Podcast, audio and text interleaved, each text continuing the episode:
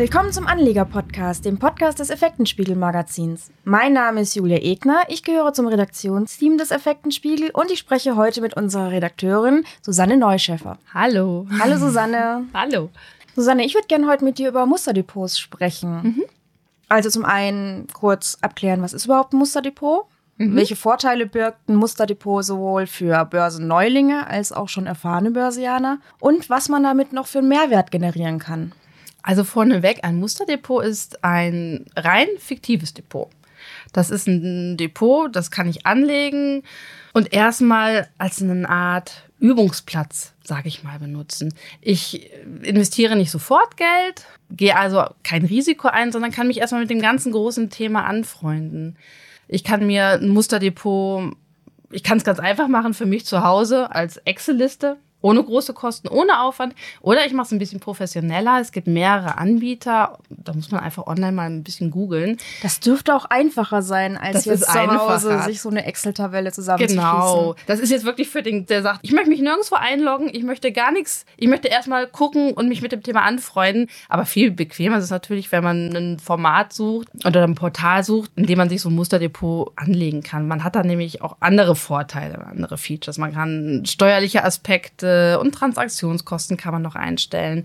Muss man einfach mal ein bisschen schauen. Und man hat natürlich die Kurse, was ganz wichtig genau, ist. Genau. Man muss sie nicht händisch eintragen. Genau, man muss sich nicht dann noch einen Anbieter suchen, sondern man hat die Kurse direkt online. Zwar nicht real-time, also nicht wirklich punktgenau. Die sind oft 15 bis 25 Minuten Zeit verzögert, aber das muss man ja auch nicht beim Muster. Das ist ja in Ordnung. Genau. Und man kann erstmal beginnen und sich, ich sage jetzt, wie ich vorgehen würde. Ich würde mir einen Anbieter suchen, möglichst kostenlos. da gibt es nämlich zahlreiche, die sind auch wirklich gut. Und dann sollte man sich Gedanken darüber machen, ja, wie viel Geld habe ich zur Verfügung? Das ist ja immer eine ganz persönliche Sache, wie man wirtschaftlich dasteht, wie alt man ist, welchen Beruf man hat, ob man schon einen Beruf hat, ob man noch studiert. Und man im Kopf erstmal, okay, habe ich 500 Euro, habe ich 1000 Euro, habe ich 10.000 Euro? Man sagt einen Betrag X und mit dem spiele ich jetzt mal an der Börse. Oder lege an der Börse an. Spielen hört sich immer so, so, so spekulativ an. Das ist es ja nicht. Also man kann sich dann ganz normal Unternehmen aussuchen, genau. mit denen man sich dann Aktien in sein Musterdepot holt. Genau. Und dann kann man gucken, wie entwickeln die sich. Und dann auch mal überlegen, verkaufe ich? Genau. Oder kaufe ich dazu? Genau. Man kann sich erstmal an das Thema herantasten. Man wenn man noch gar nichts mit der Börse am Hut gehabt hat, kann man sich erstmal, man legt sich das an, hat einen Betrag im Kopf und stöbert erstmal, was gibt es. Oft ist es ja so, man versucht ja vielleicht was branchennahes. Wenn ich jetzt Softwareentwickler bin, sage ich, vielleicht schaue ich mir erstmal Softwareaktien an, dann ist man nicht ganz so fremd in dem Thema. Oder wenn man sich in einem Land besonders gut auskennt, dass man sagt, okay, ich weiß, in dem Land ist das so oder so, oder dann schaue ich mir die Länder an. Oder ich, wenn ich wirklich gar keine Idee habe, dann stöber ich halt auch ein bisschen rum oder suche mir Fachleute, sei es jetzt ein Fachjournal, sei es mir ein gutes Portal, das einen guten Eindruck erweckt und schaue mir mal an, was die sagen, was aktuell gerade am Markt ist, welche Themen interessant sind. Diese großen Anbieter auch von Musterdepots, die das auch schon führen, die haben ja teilweise mehrere Strategien, die sie da drin mhm. dann äh, verwirklichen. Einmal so ganz normales Aktiendepot, wobei sie dann auch noch unterscheiden, langfristige Anlage, kurzfristige Strategie oder ein Mischdepot, wo dann auch tatsächlich Rohstoffe dabei sind. Das kann man ja auch alles wunderbar einmal austesten. Ja, klar. Jeder ist ja auch ein anderer Anlagetyp. Einer ist ein bisschen konservativer, einer ist ein bisschen spekulativer. Und man entwickelt ja auch eine Strategie. Niemand hat seine Strategie sofort parat. Das ist so, so einfach ist es nicht. Und das ist wirklich eine gute Möglichkeit, im Musterdepot auch sich selbst einzuschätzen. Zu sagen, bin ich eher der konservative Typ. Kommt natürlich auch ein bisschen darauf an, wie es bei mir gerade wirtschaftlich aussieht, wie viel Zeit ich auch investieren möchte. Wenn es spekulativer wird, muss ich natürlich eher die Aktien im Auge haben, als wenn ich jetzt was ganz Langfristiges mache. Wenn ich jetzt nur Dividendenwerte hineinlege. Ich denke, es ist immer eigentlich ratsam, das so ein bisschen zu streuen. Ein bisschen was Konservatives, mit Dividendenwerten absichern, aber auch was Spekulatives. Wachstumswerte sind natürlich dann gerade die Werte, die auch hohe Kursgewinne bringen. Aber natürlich auch in der Regel spekulativer sind. In den meisten Fällen zumindest. Du hast jetzt auch gerade noch mal direkt die Strategie zum Testen äh, angesprochen. Mhm. Das ist ja auch etwas, was erfahrene Börsianer mit dem Musterdepot gut machen können. Neue Strategien ausprobieren. Ja, klar. Weil auch erfahrene, auch äh, Anlageprofis, auch die müssen sich gerade in einer volatilen Börse immer wieder neu anpassen. Man kann nicht seine Strategie jahrzehntelang verfolgen. Das wird nicht funktionieren, weil die Börse sich auch ändert. Also meine Bank zum Beispiel bietet das ja als Watchliste an. Mhm. Das ist ja auch eine Art Musterdepot. Ja, es ist zumindest, es ist halt die Watchlist. Da lege ich mir interessante Aktien rein, die ich für äh, spannend halte und schaue dann erstmal, wie entwickeln die sich überhaupt, bevor ich die überhaupt auch ins Musterdepot nehme.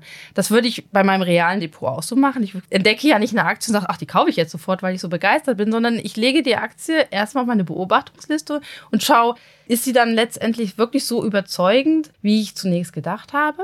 Entwickelt sie sich so? Ich denke, so eine Watchlist macht auf jeden Fall Sinn. Man sollte die Aktie ruhig über einen längeren Zeitraum beobachten und mal schauen, ist es auch wirklich was für mein Depot? Ist es auch wirklich was für mich?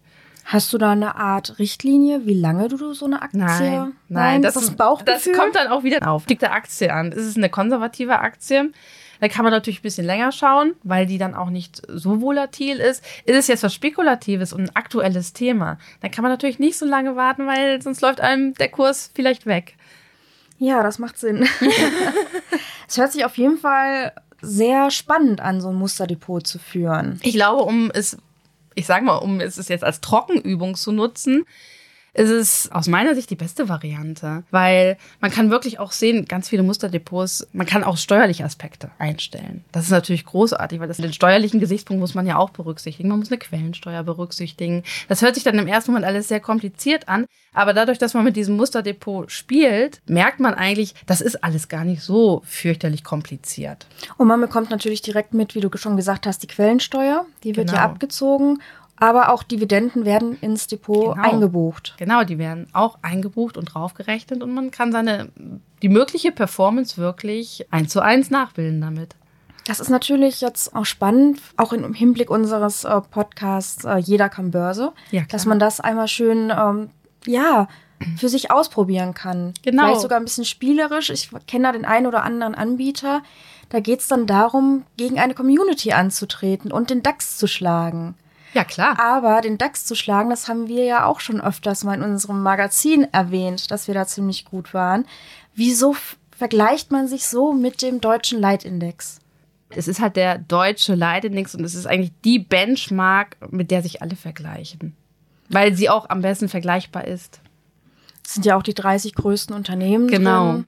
Wenn ich jetzt als Anfänger so gar keine Idee habe, wie ich mich an so ein Musterdepot heranwage, wie ich das zusammenstellen soll oder welche Strategie ich da verfolge, wie gehe ich am besten vor? Dann kann ich natürlich auch den Anlageprofis folgen. Wir haben im Journal ja auch ein Musterdepot.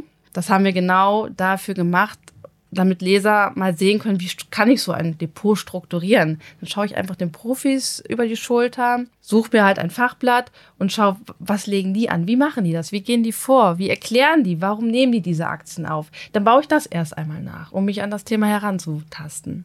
Du führst ja auch unser Musterdepot im Heft. Mhm. Welche Strategie verfolgst du? Wir haben äh, im vergangenen Jahr angefangen, die Strategie ein bisschen umzubauen. Wir hatten ja zunächst ein Musterdepot, das war sehr langfristig ausgerichtet. Das war auch sehr erfolgreich. Wir hatten ja ein Musterdepot, das lief von 1995 bis 2012. Also das lief bombastisch. Wir haben eine Performance von 680 Prozent gehabt. Im Gegensatz zum DAX, der hatte nur 200 Prozent. Aber weil das Depot halt so gut gelaufen ist, haben wir das neu aufgelegt 2012 haben zunächst die Strategie weiterverfolgt, langfristig anzulegen in dem Depot. Allerdings ist der Markt noch schnelllebiger geworden, noch volatiler in den vergangenen Jahren, sodass wir im letzten Jahr gesagt haben, wir müssen einfach auch viel flexibler agieren. Wir müssen viel schneller eine Aktie reinnehmen, eine rausnehmen, vielleicht auch mal Kursspitzen verkaufen. Oder wenn eine Story, wir haben Turnaround-Werte gehabt, aber wenn die Story nicht aufgeht, dass man sich doch schneller davon trennt, dass man vielleicht auch mal einen Verlust realisiert und das dann wieder aber mit einer guten Position ausgleicht. Der Strategiewechsel, den du gerade angesprochen hast, ähm, der erfolgte ja auch aus diesem schlechten Börsenjahr 2018, genau. dass man daraus auch lernt und reagiert, dagegen zu steuern. Genau. Genau. Was ja auch super für ein Musterdepot wert ist, dass man, oder Genau. Und Generell das, für ein Musterdepot. das ist halt für ähm, Anleger schwierig, manchmal einzuschätzen, wann nehme ich einen Richtungswechsel vor. Und da sind Profis natürlich hilfreich, weil die auch den ganzen Tag sich mit der Börse beschäftigen, weil die einfach ein, eine ganz andere Sicht auf den Aktienmarkt haben und Warnsignale oftmals natürlich viel früher wahrnehmen als ich als Privatanleger. Deswegen ist es schon hilfreich, auch einem Musterdepot zu folgen, das ein Journal zum Beispiel veröffentlicht. Oder ein Portal. Lässt sich denn der Erfolg, den man mit einem Musterdepot äh, zu verzeichnen hat, direkt eins zu eins ins wahre Leben übertragen?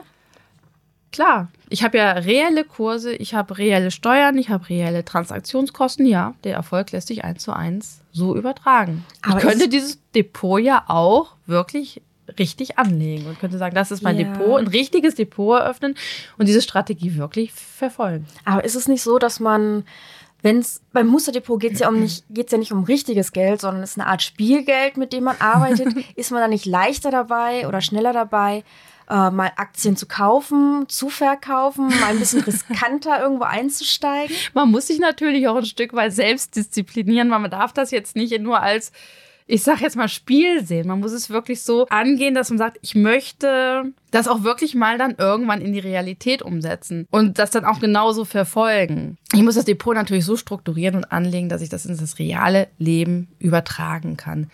Ich kann das nicht einfach nur als Spielfeld sehen. Ich kann jetzt nicht einfach sagen, ach, ich kaufe jetzt für 100.000 Euro Aktien, aber ich habe gar keine 100.000 Euro.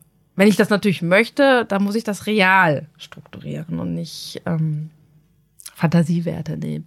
Weil der Hintergedanke ist ja, ich möchte Vermögen bilden. Ich möchte nicht, das soll kein Zeitvertreib sein, sondern wirklich, ich möchte, ich benutze das Musterdepot zur Vermögensbildung, um mich weiter zu schulen, um wirklich mein reales Depot zu gründen und damit auch für meine Altersvorsorge zu sorgen.